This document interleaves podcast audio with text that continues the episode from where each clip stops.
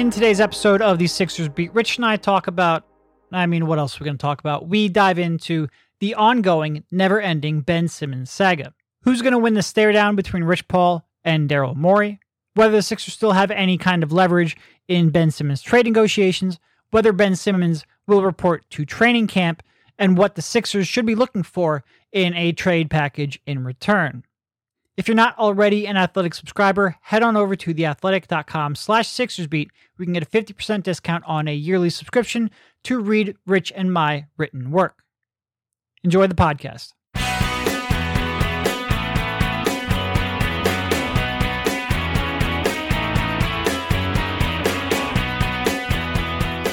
All right, welcome everybody. This is Derek Bodner, joined once again by Rich Hoffman, the well rested Rich Hoffman on the Sixers beat, a part of the Athletics Podcast Network. How you doing, Rich? Welcome back. I'm great, man. It's uh, you know, it hasn't been a long off season. I feel like we have basketball coming up, but at least I got a few weeks of vacation. Nothing happened during that time, right? No, nothing, nothing at all happened. Um, yeah, no, it is a, a shorter off season, shortened by about a month. We'll be back on a normal schedule after the season, so that will be nice. But uh, yeah, no, not just your typical late August, early September uh, dead period of the. No, that's not what happened. You know, I guess real quick, it's been a little bit since we did one of these podcasts. Obviously, the Ben Simmons news has come in since that happened. You know, I did want to mention one thing real quick. Uh, I am taking part in the Bark in the Park 5K for the Providence Animal Shelter. If that sounds familiar, it's the one that um, Spike Eskin does every year. And yes, there is a reason for that. So I guess real quick, if you could donate, uh, go to bit.ly slash Derek Hates Running, all lowercase, goes to a good cause. And that is a primary reason I'm taking part in that. There's a little bit in that, you know, we're losing uh, the basically the group that I play basketball with. We're losing our, we haven't had indoor basketball since COVID. So as the weather gets worse, we're going to lose our outdoor. So this maybe will replace some of that cardio I get. But there's also a small part. And look, the main reason I'm doing this is to raise money for a good cause uh, for the Providence Animal Shelter. There's a small part where maybe if I take part on Spike's home turf and what Spike is comfortable doing. And look, I know Spike has physical ailments that make playing basketball tough. But if I enter his comfort zone, maybe somebody on that podcast will have the courage to pick up a basketball. There's a small part that hopes that somebody on that podcast will just take a jumper. That's all I'm saying. That's all. So go donate uh, take part in that. Uh, sponsor me because look, Spike's gonna whoop my ass in running. I hate running. I've never been a good distance runner. I've never enjoyed it's so boring. distance running. I get bored, so I don't train for it. I've never been good at it. I'm going to get crushed by Spike. I know this going in. But like I said, hopefully maybe one of them will have the courage to pick up the basketball and just fulfill the challenge that they made all those months ago. So go bit.ly slash Derek hates running, all lowercase. Wow. All right. Well, I didn't know you were you were in on that. That uh Yeah. Yeah, I'm going to do that. So like I said, there's a part of me that um you know, I've I've been trying to be a lot more active. My cardio has pretty much been two two days a week playing basketball, two days a week biking. I'm going to lose basketball, so my hope is that maybe I can get sort of like like I said, I've always hated distance running, maybe forcing myself to compete in this. By the time winter comes around, I'll actually enjoy it and I can do that through the the winter and and and keep uh you know not put on the pounds over the the winter because I'll tell you what, Rich, I went to Vegas and then I did the drive back, and somehow I gained seven pounds in two weeks. And I say somehow like it's a mystery. I look, I recently did my um, you know, my expense report for that trip. I know very damn well how I gained seven pounds in two weeks, but I would like to keep the the uh, the weight that I've lost off over the winter, and maybe distance running, if I can somehow get into it, will help me do that. But mostly, it's for the, the puppies. There also is something about the Sixers Twitter or Sixers online sphere where it's it's the intersection of cyberbullying and charity. You know? yeah. those things yep. don't usually come together, but I, I, think look if if the Ricky was going to have one of those, uh, they have a lot of things on their legacy. That that is bringing those two things together. It seems like they do that better than anybody. They they, they both raise money well and they cyberbully well. Yep, for yeah. sure. Seems like a great cause, though. uh, anyway, so the the news that you were referring to at the beginning of this podcast, obviously the Ben Simmons news, um, that he wants to be traded and that he will not report to camp. Uh, so that came out. Uh, Keith Pompey broke the news.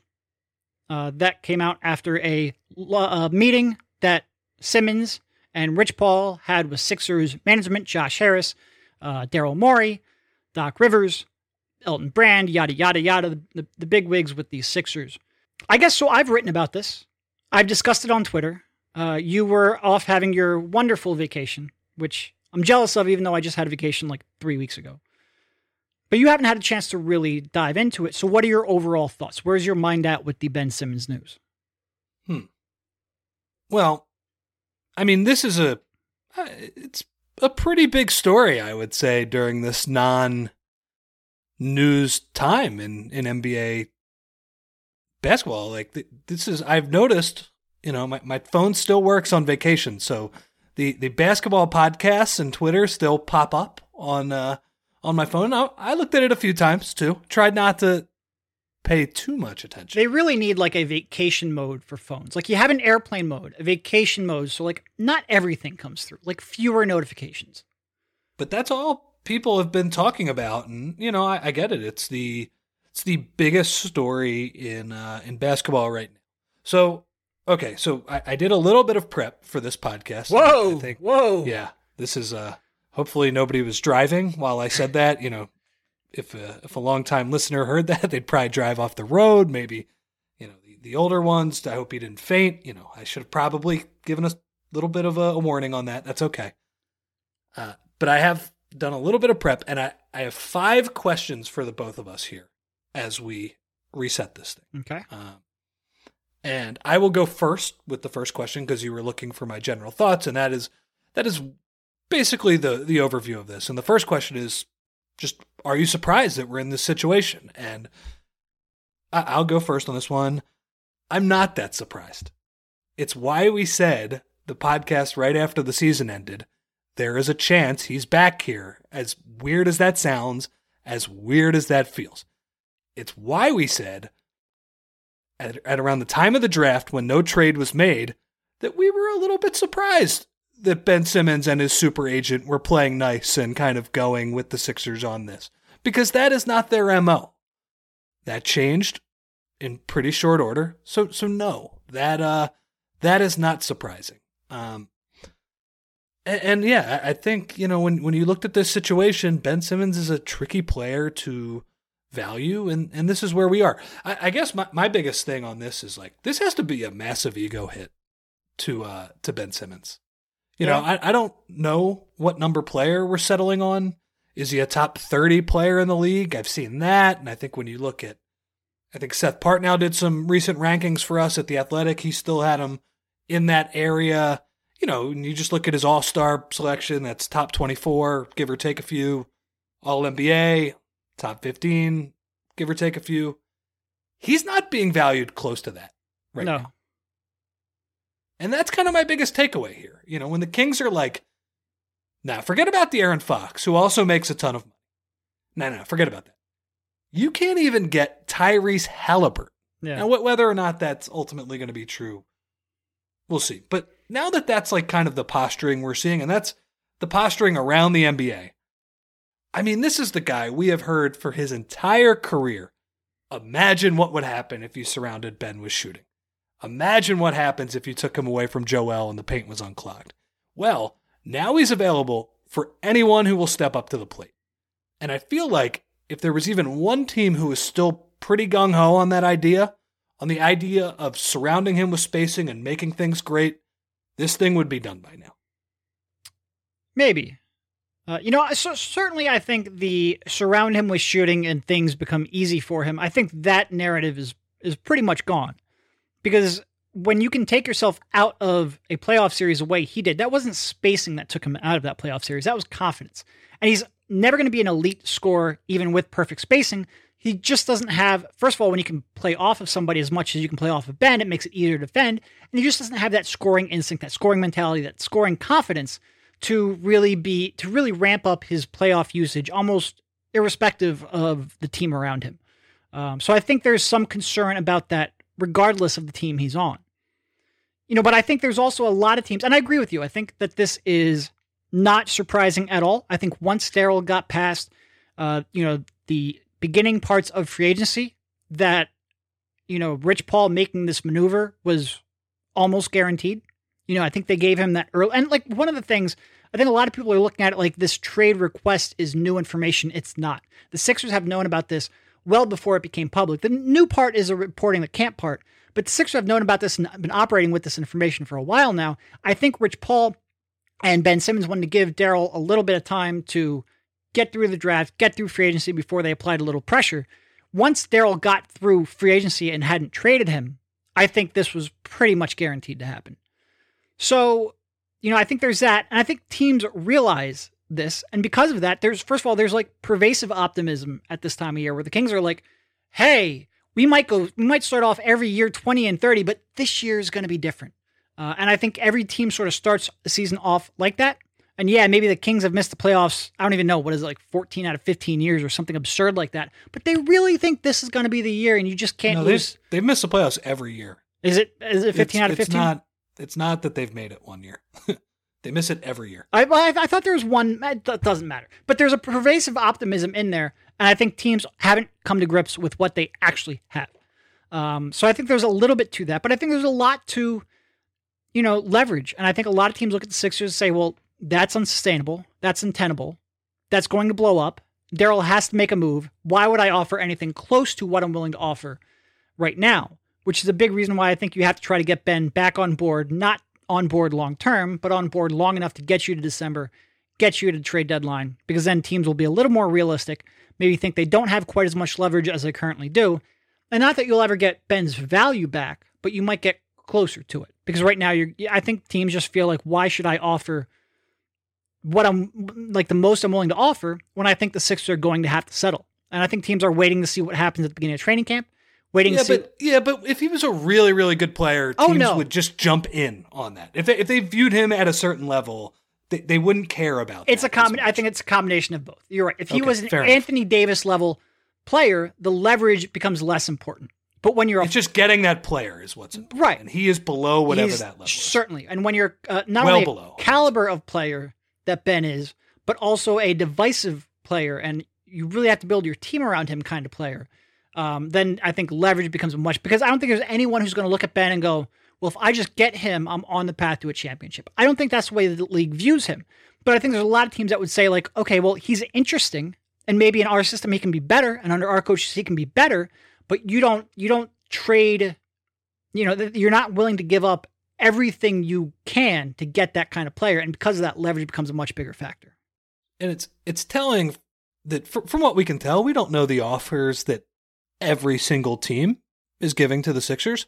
Um, the team that's super interested in him is Minnesota, and part of the reason they're super interested in him is because they're the team that really doesn't have anything good to offer. So it's like, wh- why not be aggressive at Yeah. this point?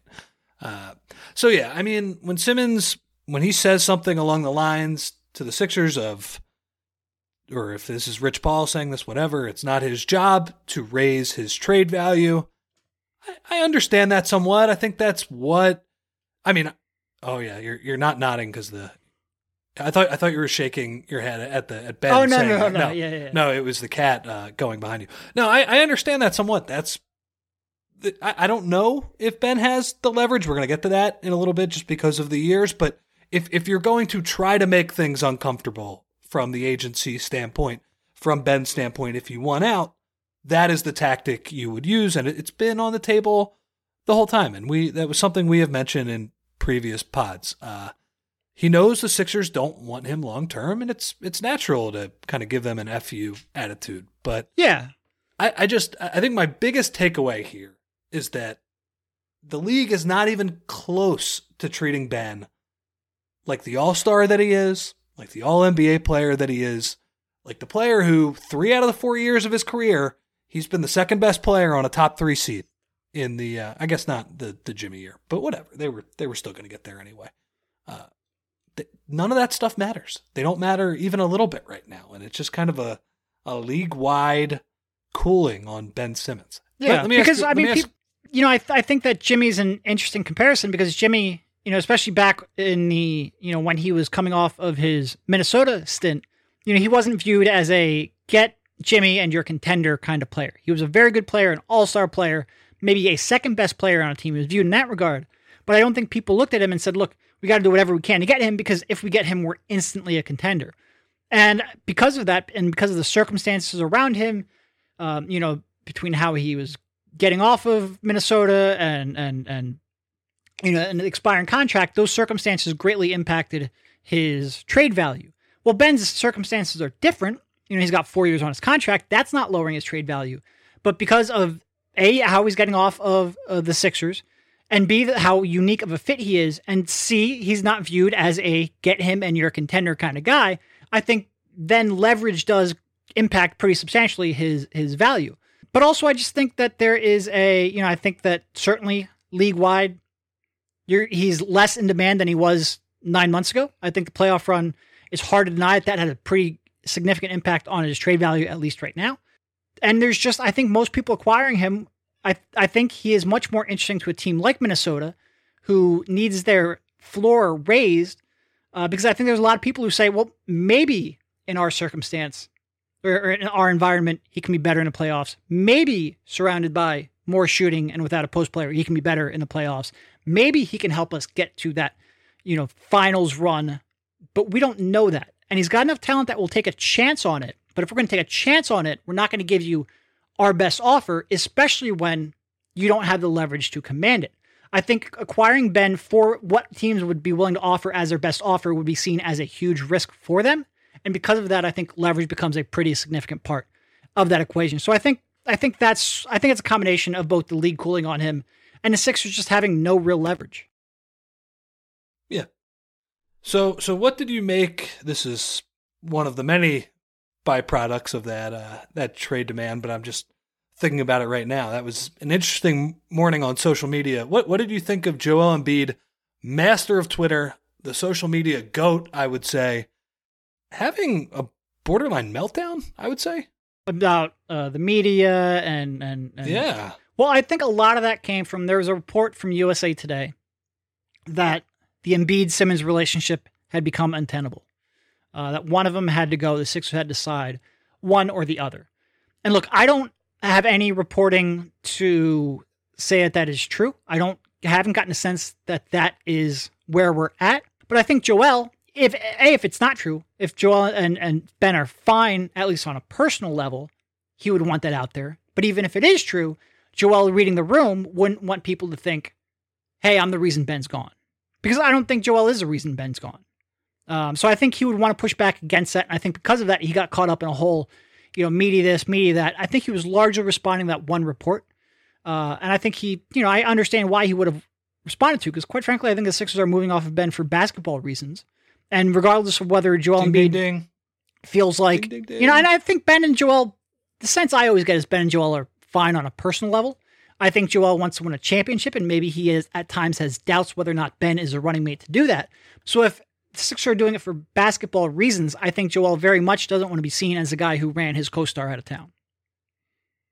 So what is clear to me, and that, that was well put because we don't know where their situation is personally this offseason. I, I think there has been a lot of reporting along the lines that Ben is not answering, you know, his sure. messages, but that isn't it's, necessarily a reflection on Joel as much as maybe the organization and Joel. Right. And if, if, if, if, Ben did make that request back earlier in the summer, I think Ben right now is letting his agent, Rich Paul, or his agency at least, handle all the communications which quite frankly I get. It's an awkward situation for Ben. But but there were some points in there that I think were were right because I, I agree with you. I think over their careers though there has been a lot of noise about do they get along, blah blah blah. I I got to be honest. I think that's overblown. I, yeah. I think and I think that the key point you made is they are moving on from Ben or trying to move on from Ben because of basketball reasons. Yeah. And I and when it comes to Joel, it's clear that the one thing that is is clear he is especially sensitive to the idea that there is some major personality conflict that these are two massive egos butting heads in the locker room vying for control of the city or whatever the hell that means because i don't think that is what happened over the past no two or so years now simmons might have cut off communication with him now or whatever maybe he didn't like the the honesty, but it, it's like you said too. where Joel wants to win a championship, but in a lot of ways, he's like everyone here. He's like us. Yeah. He's like everybody. A little bit of honesty with Ben Simmons is, is not the right thing here, and that so my or it's not the thing that's gonna gonna help things uh, from from Simmons' standpoint. So so my reaction to their dynamic, it's like so many of these talking points here is that all this stuff it's just window dressing. You're dancing around the real issue. Doc Rivers making one comment about not knowing Ben Simmons is a championship point guard. That's probably not an insignificant factor in Oh Simmons no, being I think pissed that's off. definite factor. Yeah. Yeah.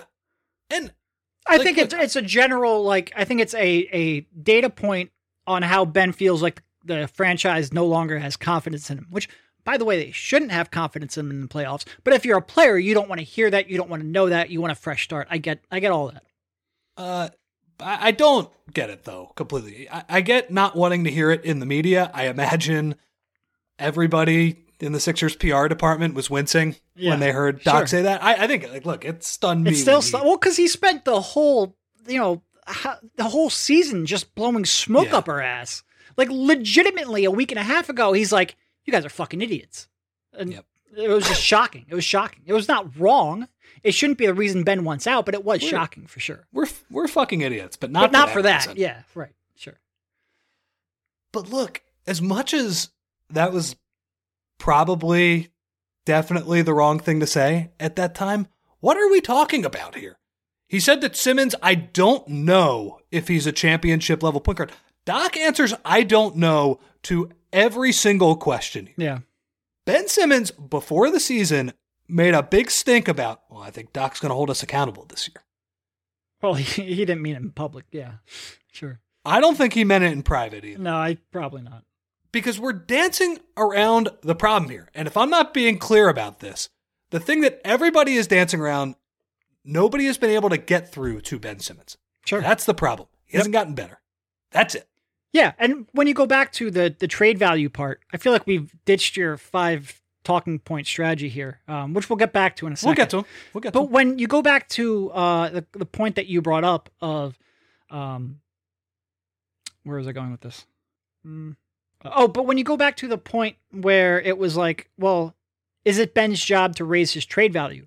Well, if the perspective is between now and when it's traded, It's your job to get better then at basketball. no, it probably like there's mostly because there's nothing Ben can really do to increase his trade value if his goal is to get out of here before the start of the season. There's nothing Ben Simmons can really do that would really fundamentally change his trade value. But it was your job to improve at all offensively. And quite frankly, he's gotten worse offensively, not because he's gotten worse, but because teams have figured out how to defend him, especially in the playoffs, and take away his strengths, and he hasn't countered that at all. So he's less effective in the half court in the playoffs than he's ever been.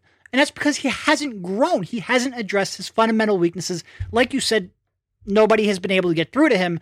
But yeah, this is this is really important, Ben. It's great. You can defend your ass off and you can push the ball in transition and you're a great passer, and that's all great. You have to be able to score in the half court. Never gotten through. Nobody.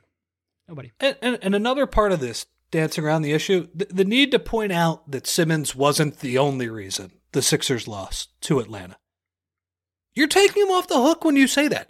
Yeah, Doc was bad. I completely agree. That was the worst coach playoff series, but the coach doesn't matter as much. And No. yeah, yeah, Embiid got tired at the end of the game. Yeah, their their backup center thing was an absolute train wreck. Yes, I agree with all those things. Tobias was scared in the uh, in that game five. I thought he was really bad. But why are we pretending, or some of us pretending, that every playoff series ends with the winning team getting A pluses across the board individually? Right, That's right. not how this works. Ben Simmons was an F against a team he should have carved up. So deflecting the blame to Doc Rivers, yeah, Doc was bad. It doesn't change that. And, and that's just kind of my other reaction to this whole thing. It's just like this consistent need to dance around the truth. And the truth is that Simmons is a very good player who has not gotten any better offensively and is disappointed in the playoffs his entire career. That's just, it's a fact. Uh, that's how you get to Embiid tweeting about a WIP caller asking him to get traded. What, Joel? What are you doing, man? Yeah, that was- blaming blaming Ben Simmons' predicament on fans, man. That is that's the most embarrassing, worthless take of all of this. No fan base should be okay with Ben Simmons' career with how his career has gone. And come Is- on, like Joel, you're better than that. Pretending that 65 year old Steve from South Philly calling into late night talk radio is a big deal to you? Like Dino from Delco saying, I want to trade Embiid and he's fat? Like that actually matters to you? That doesn't matter to you. Usually you would use that to kind of troll or maybe use it as your own self motivation. Come on, man. You're Well, the I- most beloved athlete in the city. Stop lying. As you all know by now, we've teamed up with BetMGM this season. We'll be using the BetMGM lines to make all our picks, and we'll have special offers for our listeners each week. If you haven't signed up for BetMGM yet, use the bonus code TA Basketball, and you'll get a one-year subscription to the Athletic, plus up to a $1,000 first bet offer on your first wager with BetMGM. Here's how it works. Download the BetMGM app and sign up using bonus code TA Basketball. Make your first deposit of at least $10. Place your first bet on any game. Claim your voucher for a one year subscription to The Athletic. 21 plus to wager. Visit BetMGM.com for terms and conditions. U.S. promotional offers not available in D.C., Nevada, New York, and Ontario. Gambling problem? Call 1-800-GAMBLER. In Colorado, D.C., Illinois, Indiana, Louisiana, Maryland, Massachusetts, New Jersey, Ohio, Pennsylvania, Tennessee, Virginia, West Virginia, and Wyoming. Call 1-877-8-HOPE-NY or text HOPE-NY. Call 1-800-NEXT-STEP in Arizona, 1-800-522-4700 in Kansas and Nevada, 1-800-327-5050 in Massachusetts, 1-800-BETS-OFF in Iowa, 1-800-270-7117 for confidential help in Michigan. In partnership with Kansas Crossing Casino and Hotel. In Ontario, if you have questions or concerns about your gambling or someone else close to you, please contact ConnexOntario at 1-866-531-2600 to speak to an advisor free of charge. Sports betting is void in Georgia, Hawaii, and Utah, and other states where prohibited. Promotional offers not available in Nevada and New York. Don't forget, if you haven't signed up for BetMGM yet, use the bonus code TA Basketball and you'll get a one year subscription to The Athletic plus up to a $1,000 first bet offer on your first wager.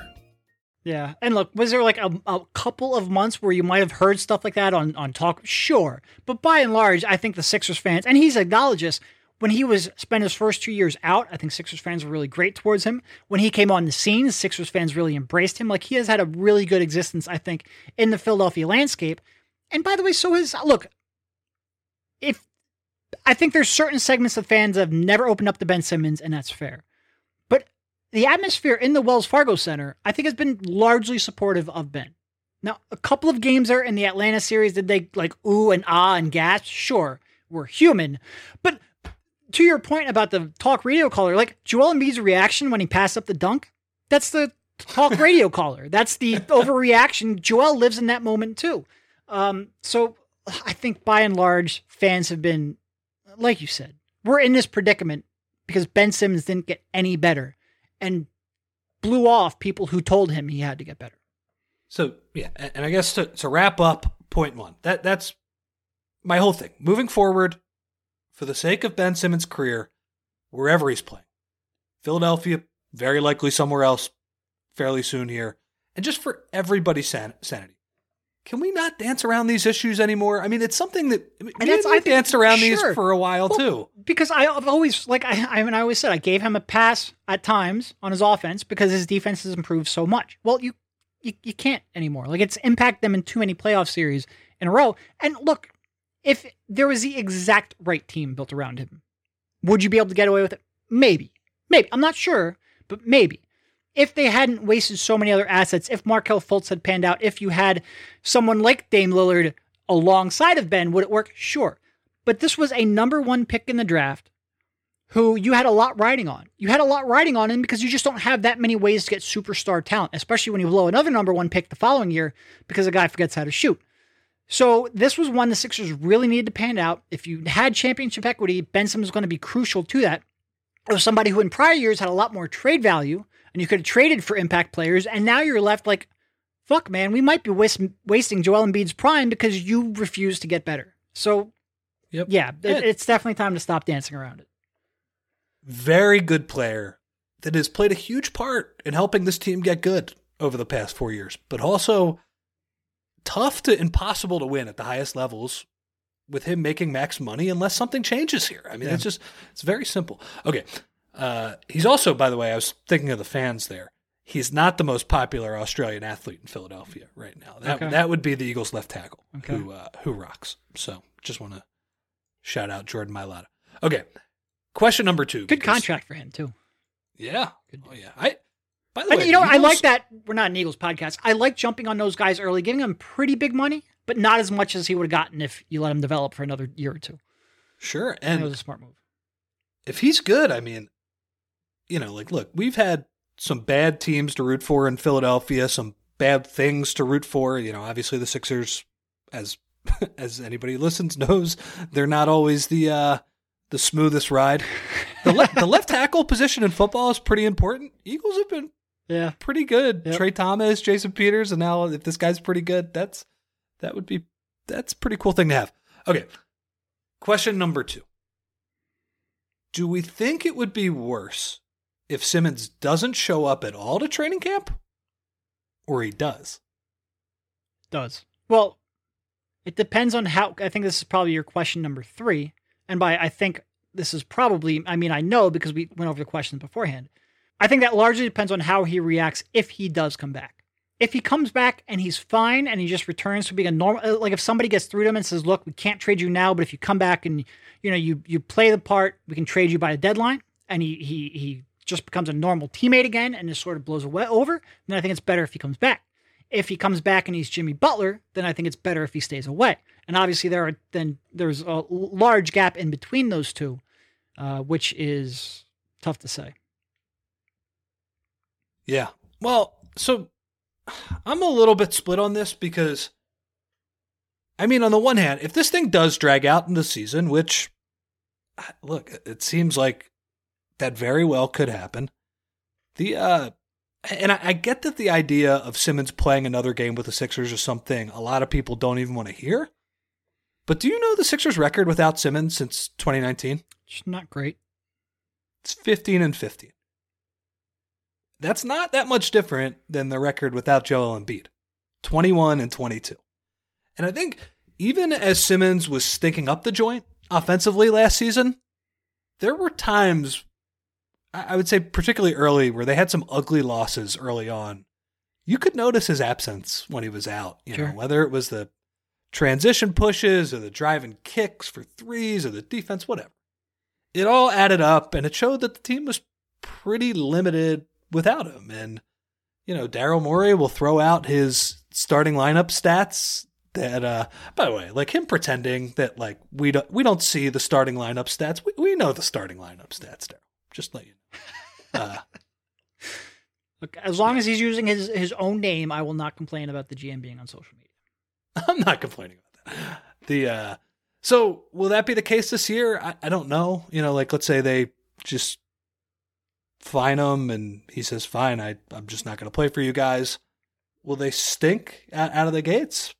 Uh, not necessarily. You know, maybe the team understands they won't be with them and they practice accordingly before the season. They'll have a real training camp to actually practice. You can Uh, grow Tyrese. You probably have the most competent replacement that you've had during the era. okay. That said, you could not have been any more right about the uh the potential pressure on that kid. Oh yeah, As much as I'm excited about his potential, there is a very real scenario that he is the primary initiator on a team that expects to be winning at like a top 4 level in the East. sure. That's a that's a shit ton to put on his plate. I don't know if I would expect him to be primary ish- initiator after the trade deadline, but certainly in the first couple of months, if Ben doesn't show up and you haven't traded him yet, then yeah, for sure, for sure. Speaking of the uh, the Maxian starters lineups, would you fancy a guess at their net rating from the past season? Well, since you're bringing it up, I'm guessing not good. No, it, I'll say it- negative it- three. just off. It's uh it's plus two hundred actually. They only played one minute together. It was a good Oh. minute though. Uh, thank you to Sixers Reddit for pointing that out. They played yeah just two possessions, got a stop on one end, and Embiid made a pull up jumper out of delay on the other end, and that's it. But that's what we mean. Like that. That's all they've played together. That's almost worse than having a minus three net rating in actual minutes. Well, Like, even we have no idea. yeah, even even with that, I was guessing the minutes were going to be inconsequential. But yeah, Yep. Yep. So I agree with you. That's it's a lot to uh to put on him and uh we would see how that goes. I I think I agree with you though. I am of the opinion. I, th- I think he'd be a bigger distraction if he's here, right? Because there- there'd be a few awkward days when he's not here. But if he's just like, you know, at some point in training camp, if he's gone, I don't want to say he would stop becoming a story, but it would stop becoming an every minute, every day type of thing, every second type of thing. But you know, I guess if they go into the season and suck right off the bat without him, then the pressure will be turned up quite a bit. You know, Yeah. we, we were talking about leverage before, and for a team who, you know, if everything was hunky dory, that that shouldn't have to care about the regular season at all. The start of this year is going to be pretty interesting. Pretty, pretty Yeah, well, interesting. I do think they are, you know, you brought up the the stats without him. I think they are better equipped to handle him not being in the lineup than they were in years past. But I don't think they're, you know, I, I think there's a chance they could be fine until the trade deadline. So I think Daryl has a little bit of um, flexibility in that regard. But you're right, like a, you hit a losing streak early, and it could get it could get dicey a little bit. I mean, what what is fine? I, the East is going to be better this year. Sure, sure. But I think they could be above 500. I think they could be in the range of a five six seed. Okay. which then you uh, if if you truly believe in your ability to get a impact player at the trade deadline with the assets you get back from Ben, then I think eh, being a 5-6 seed maybe rising up to a 3-4 seed, I think that's fine in theory, but it does put pressure on you for sure. And now that we're talking through it, I, I guess you just have to go into this regular season with this circus type atmosphere and just think, man, like let's just survive. Oh yeah. know? No, I, th- I think not- there's a very low chance Ben is traded here in the next 2 weeks. Very low. Almost Let- non-existent. let's survive and you know the the one seed probably we can kiss that goodbye already. I, I would be Well, I mean, stunned. They're not they're not even even if Ben came back, they're not in the ballpark of Milwaukee and Brooklyn. Yeah, but they're a good regular season team. Sure. they're, they're closer in. The I think they would be the I think the they would be the 3 seed. yeah, pretty that's gonna be harder. Yeah, It's going to be Hundred percent, hundred percent. These teams like Miami and But if you screw up this Ben trade, your Boston. championship equity over the next three or four years is very low. Look, I, I agree, and and that's a point we're gonna make. So I, I guess my, my third question kind of led into that. Let's say Ben Simmons does come back, maybe not right away at training camp. But let's say you know he shows up, maybe in between the first and second, or second and third preseason game. If you do successfully call his bluff in that scenario, does he actually have the personality to be a nuisance? A minor nuisance, maybe. A Jimmy Butler nuisance, I don't see at all. I don't. I just don't. I don't. I don't think Ben has. I. I think Ben is pretty secretly an introvert. I don't think he wants to be the center of attention like Jimmy Butler clearly does. I think he will be like a passive aggressive nuisance, but not like Jimmy Butler, who is aggressive, aggressive, aggressive nuisance. I don't think he will come back and torpedo his value all that much. Now, look, I'm just guessing. Like you and I have clearly been around him. We know sort of what makes him tick, but he's he's a pretty closed off guy. So maybe he has a level to him that we're not anticipating. Uh, and I mean, quite frankly, we haven't seen him in a year and a half because of COVID. Maybe he's his demeanor's changed a little bit, but no, I don't. I don't think he would be too much of a nuisance. I agree with you. It, the the idea of it being worse if he shows up is just his physical presence being there and all of the a attention that would distraction, come from and it. yeah, Yeah. Well, uh, and It- the it wouldn't risk he would be- get injured and stuff like that. Yeah. Yeah, it wouldn't even be him trying to be a distraction. I think in a lot of ways, and I think um, you know, Jimmy is the perfect comparison here because that situation is fresh in our minds and it affected the Sixers quite a bit. He'd probably be Uh, more like Anthony Davis. Yeah, He might show up in a "That's all, folks" shirt and you know something like something stupid like that, but I don't think he's going to be outright confrontational. I'm just picturing the Game of Zones app where the, the cartoon Jimmy is the huge Sure. smile on his face. Great episode, obviously. Good Malmutt's good work on that one.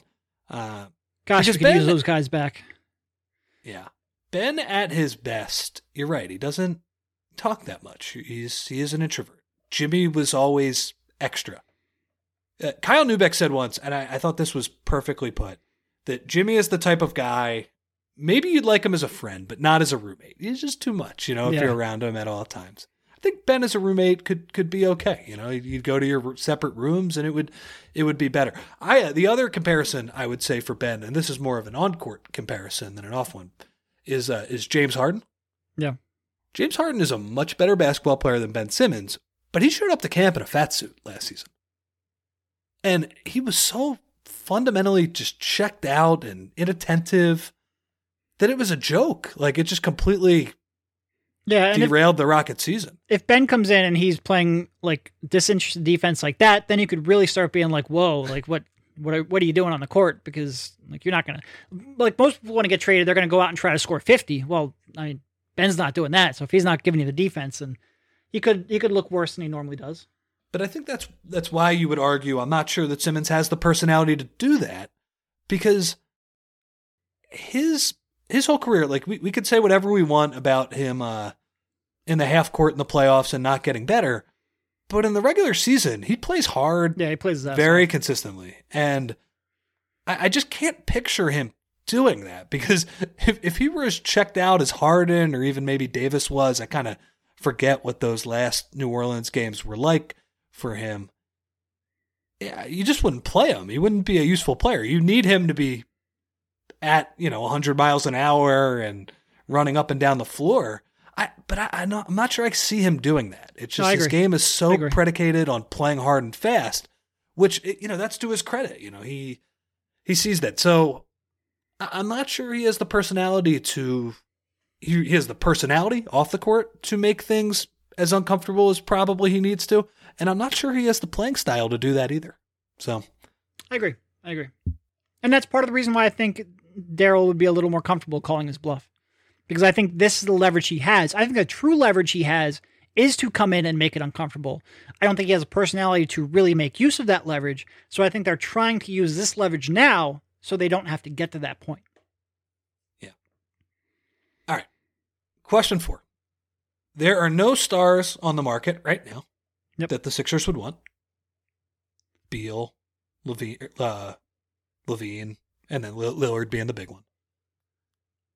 Could the Sixers, if things, maybe if they get a little bit better from the the Minnesotas, from the other bad teams of the world, could they potentially look at this as almost two transactions folded into one?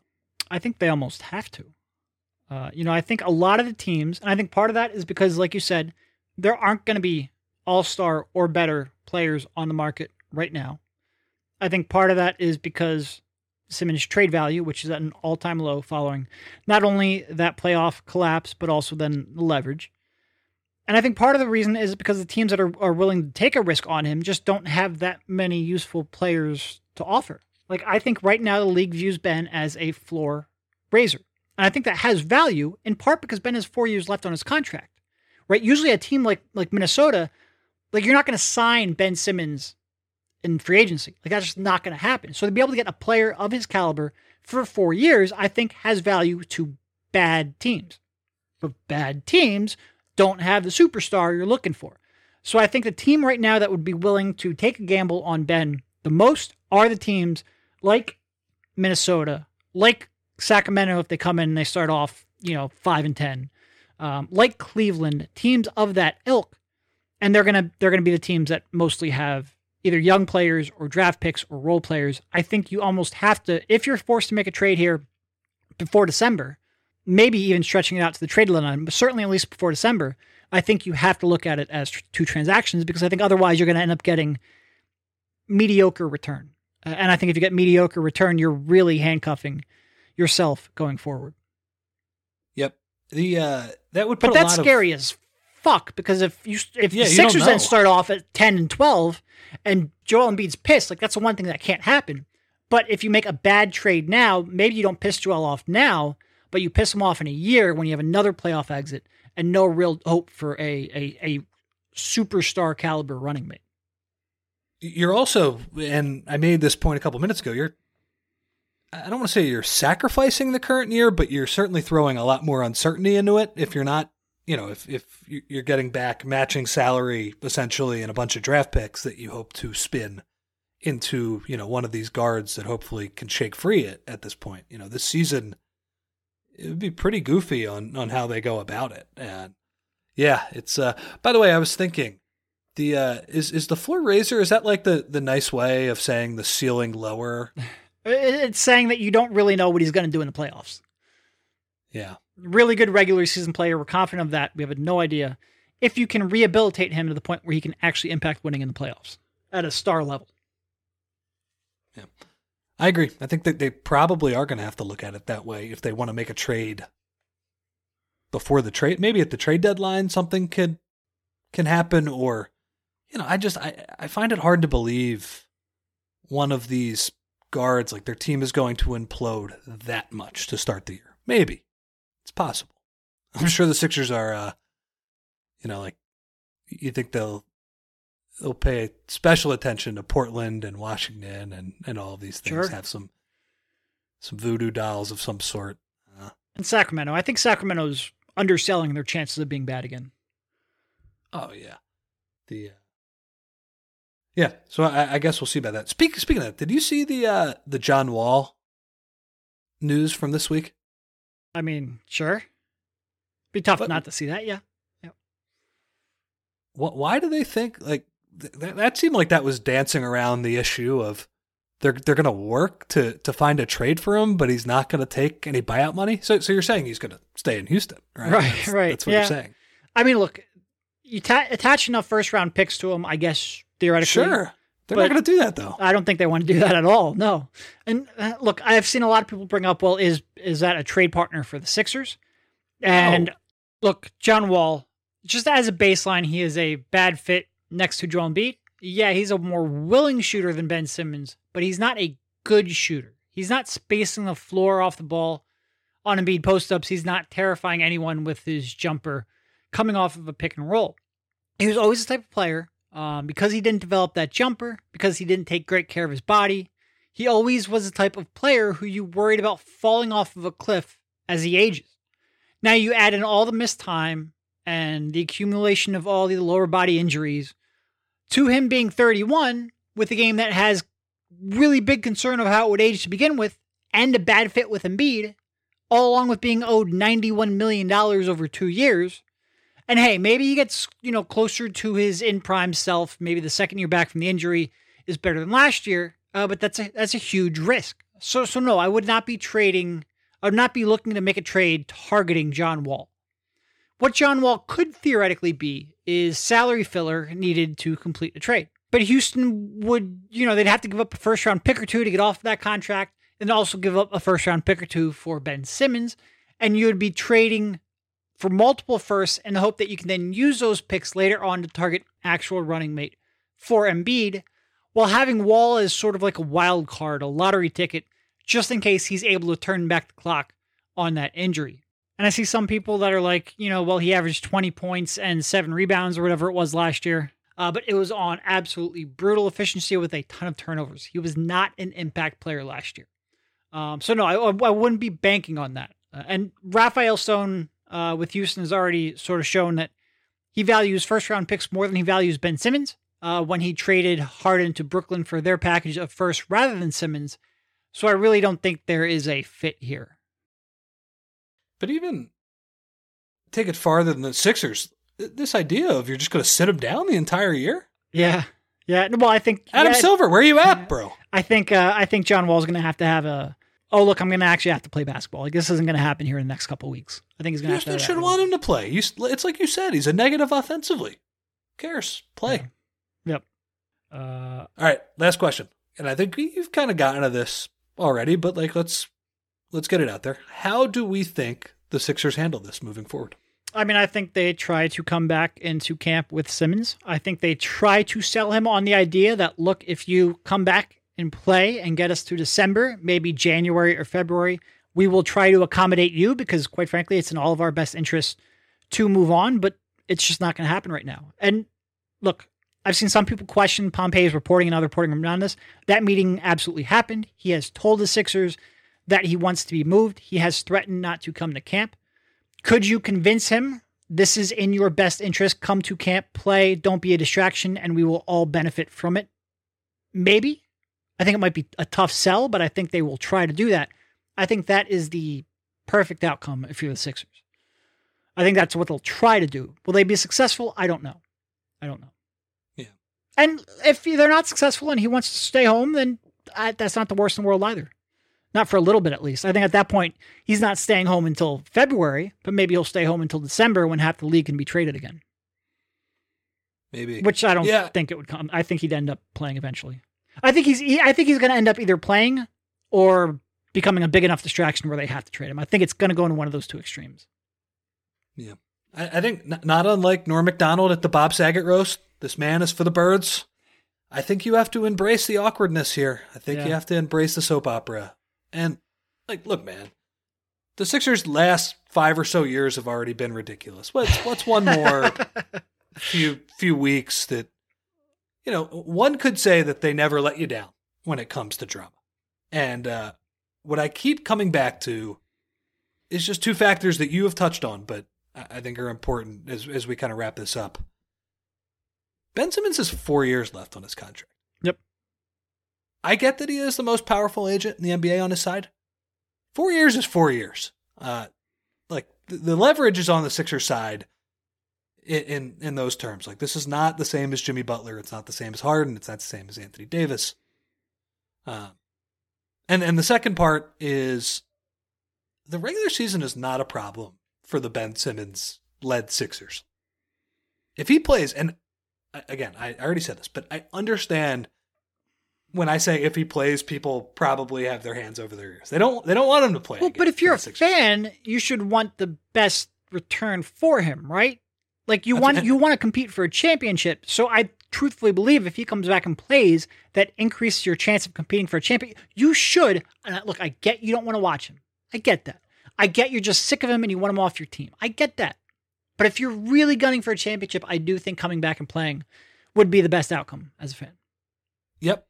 And uh I mean it's gonna be a circus. Like he's gonna get booed mercilessly before the games if he plays. Like, okay, we talked about the fans in, in previous years not being the problem. They- They're not gonna be the solution. Right. Put it, I'll put it that way. Right. Uh, so those two factors, though, that he has four years left on his contract,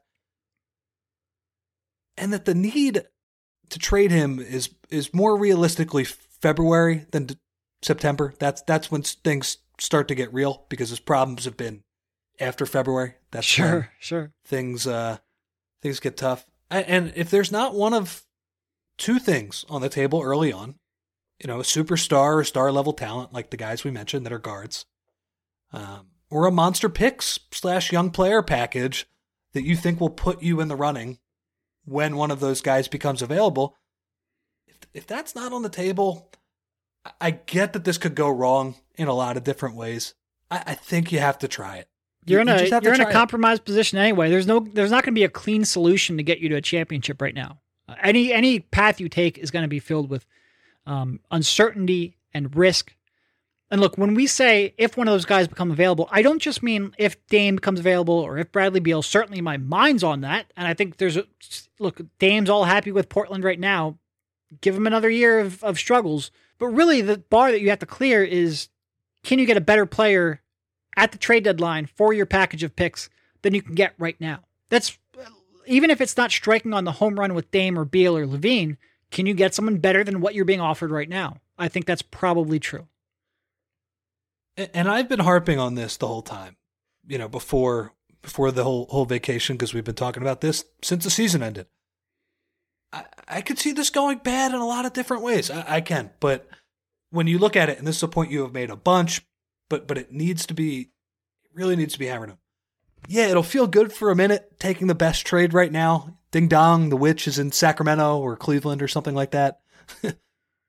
But then you're screwed with a bad return and putting Right. everything on Embiid. And that is the worst situation that you can have. So even if it's not a guarantee that things will go great, and the idea that Ben's trade value is automatically going to get better if he plays in the regular season, I get that too. I- I know that's not a guarantee. No, but I think it's a pretty strong indication. Like I think it will get better. And look, there's risk if he plays because of the injury or because maybe he's just the confidence issues get worse and worse and worse. But I think just getting closer to December when those trade restrictions are lifted, getting closer to the trade deadline, getting to the point where teams aren't irrationally optimistic about their their team, I think that will, there's very high likelihood of raising his trade value. I do believe that. No guarantee, but a high likelihood. And and for that reason, that I think is the best way to proceed. And so I, I think they're going to do that too. Like you said, I think they're going to call his bluff. I think they're going to want him in training camp and want this big awkward situation to happen because they don't have any other outs. And, and that is the best way to go about it. Now, how will he respond to that? I don't know. But that's kind of a, a pretty good overview of where we are. I We'll find out soon. Uh, training camp starts in less than two weeks, so we will find out soon. Uh, when does preseason? I should probably know this since we're going to be covering it. When does preseason start? I think it's like October 4th or 7th So or you, you don't like even that. have that. You have like a week and a half of training camp, and then you're actually playing games in front of fans. So we will find out pretty darn soon. I, the thing with this story that grinds my gears a little bit too it's because it's it is interesting like it is a soap opera but it, it's just so slow Yeah. It's- and and what i don't like is that i can't m- mentally move forward with this sixers team at all but we, we have to because it's going to happen in a couple weeks anyway so with just all the uncertainty going on it's i don't know but uh yeah that that's really the worst part about it I agree with you though. Trade him now. It might get a short term relaxation, like a fix, like it, it. But if it's a Pyrrhic victory, it's not going to be a long term solution. I agree with you there wholeheartedly, and it is something I've thought about a lot. I remember us talking about it earlier in the off season. Uh, it's something I've been thinking about pretty much nonstop because it is it is risky. It sounds ridiculous to either keep him on the roster or maybe target a, a package, a trade package of picks. But I think it is the right call. What one last thought on it. We we talked about uh needing to get out of his comfort zone for a while.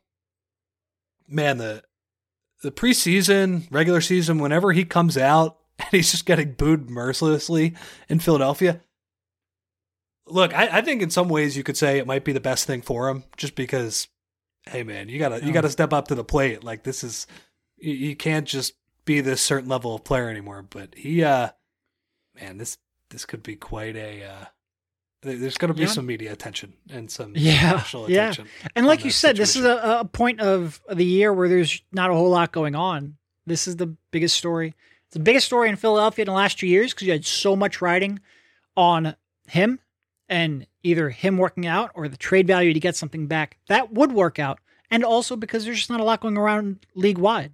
Um, so this is, there will be a lot of ESPN crew over here in Philadelphia for training camp in a couple of weeks, for sure. For sure. It's the biggest thing going on. All right, That and the Charles Bassey contract. Those are the, the, Oh, the yeah. two big things. We're, we buried the lead. Yeah. You did some reporting on on Mr. Chuck Bassey this week, the new KJ McDaniels. yeah. By the way, do you know where uh, KJ McDaniels is playing now? I looked this up No for idea. the pod. He's playing Russia? for the. Huh? Russia? That's my guess. No. He's playing for the Formosa Taishin Dreamers Okay. of the P. Dot League Plus. You don't know where that is? No. I didn't know where that is. I had to click on the Wikipedia. He's playing in Taiwan Okay. right now. Okay. So that's uh that's where he's at right now. But he got a it he got is- a pretty good second contract, didn't he? Wasn't his second deal like two years, six million or something like that? Yeah, I mean, I remember he got traded. It was Houston, wasn't it? Who gave him Yeah. that contract? Yeah, he did get traded to Houston. Um, but yeah, so the you know the Sixers obviously bought that 53rd pick in the draft for two million dollars. They used it to select Charles Bassey, big man, defensive minded, who they have not yet signed, uh, and I- it just comes down to contract negotiations. Bassey had a deal on the table if he went undrafted, which would have guaranteed him two years. Uh, the Sixers have only been willing to guarantee one year. Neither side has really moved off of that at all. And they're at an impasse. And I think Charles Bassey is sort of betting on himself a little bit. I think that might be a little bit risky because, quite frankly, if the Sixers do make a trade here early on in the season, they're probably pretty likely to get more players back than they send out. So that guaranteed one year, no guarantee he's going to get it. He could be a, a roster casualty if they do make a Ben Simmons trade. Uh, I think they believe he has more leverage than he has. You know, I think most players drafted in the 50s end up on two way contracts. Look, does it suck that you had a two year guarantee if you went undrafted and you didn't go undrafted? Yeah, it does.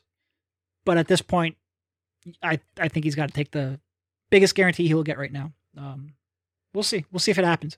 I think most most people believe that he will not. Uh, he will sign that one year required tender. And what the required tender is, real quick, uh, and most of the reporting and my reporting as well says that he's likely to sign that. It's a one year non guaranteed contract that teams have to have on the table in order to retain a second round picks draft rights.